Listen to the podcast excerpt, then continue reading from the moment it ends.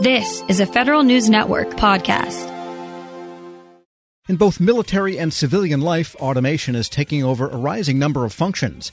The original market for simulation was aviation, and the military is using it more and more as a shortcut to training and to save fuel. But increasingly, simulation developers are finding that software for ground combat simulation is a totally different challenge. Here with what's ahead in military simulation, the CEO of Bohemia Interactive Simulations, Arthur Alexion.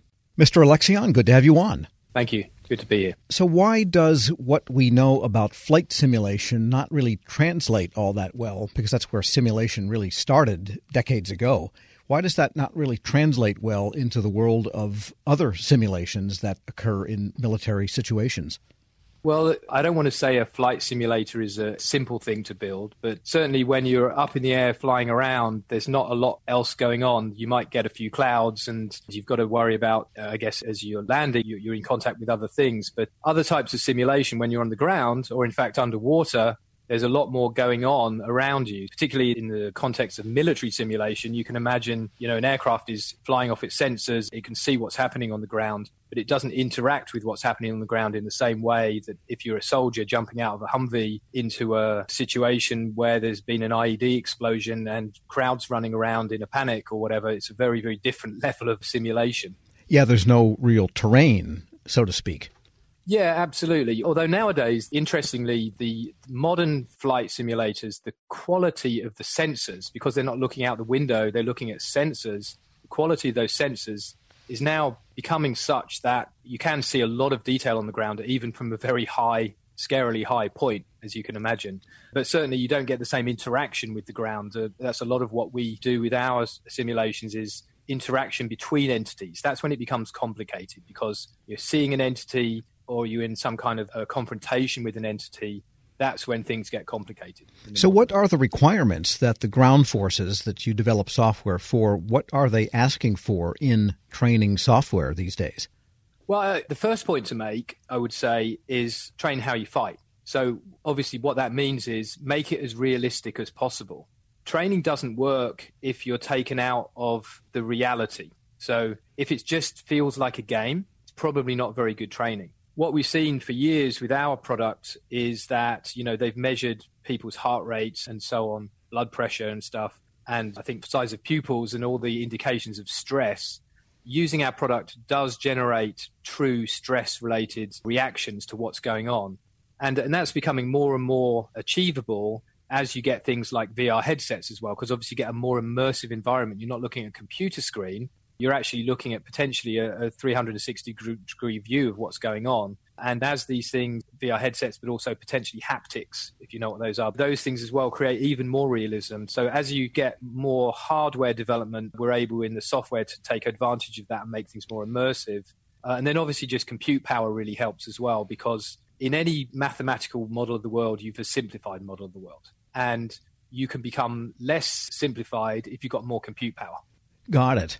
We're speaking with CEO of simulation software vendor Bohemia Interactive Simulations, Arthur Alexion.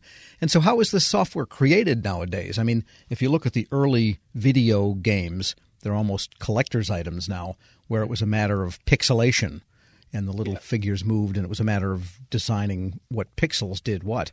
It would seem like you'd almost have to start with detailed video and work back toward the code nowadays.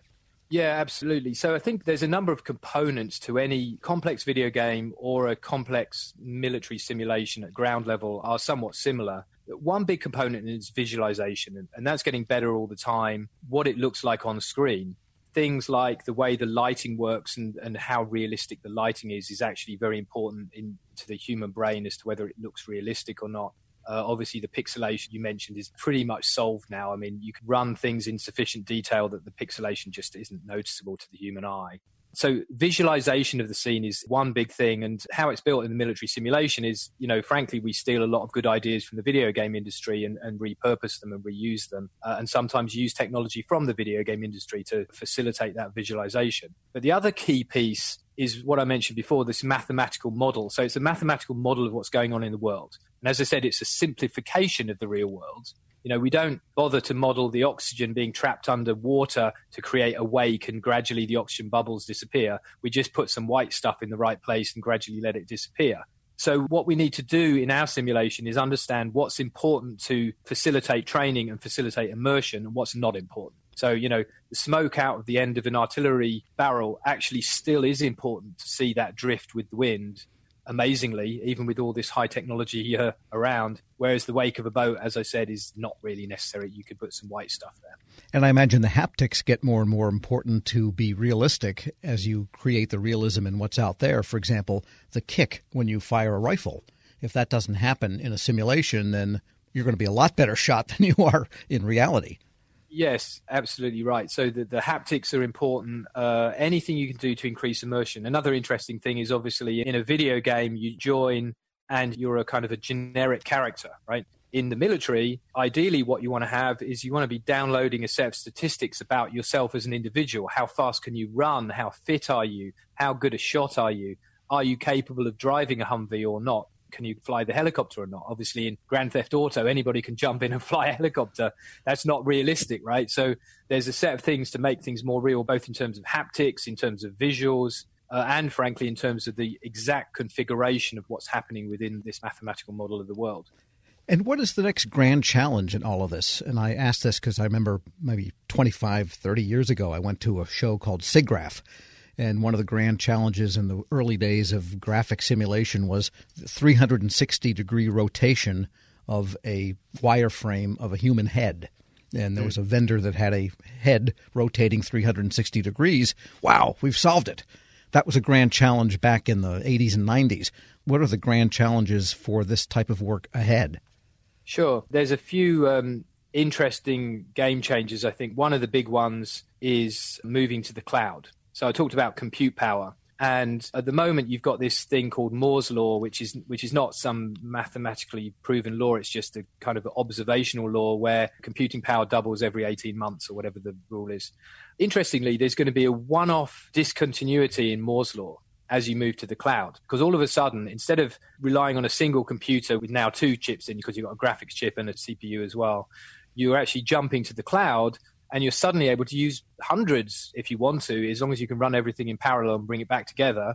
You can really, really ramp up compute power if you can move to the cloud. So that discontinuity is a really interesting one, both from the point of view of compute power and then also from the point of view of actually just being able to connect to anybody you like anywhere in the world. For both of those reasons, cloud is really an interesting thing and it's not been implemented yet so we're really in in that chaos of going towards the cloud right now it's that's that's an exciting area for sure Arthur Alexion is CEO of Bohemia Interactive Simulations. Thanks so much for joining me. You're welcome. Really nice to speak to you. We'll post this interview at federalnewsnetwork.com slash Federal Drive. Subscribe to the Federal Drive at Apple Podcasts or wherever you get your shows.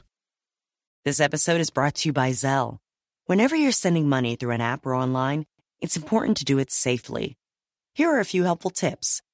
First, always make sure you know and trust the person you are sending money to. Second, confirm you have entered their contact details correctly. And finally, if you don't trust the person or your recipient is rushing you to send money right away, think twice before sending money through an app or online. Grab a 30-day free trial of Live by Live Plus, and you'll get unlimited skips, commercial-free music, and all of the podcasts and live streaming events you can handle. Visit livexlive.com slash podcast one to learn more and start your free trial.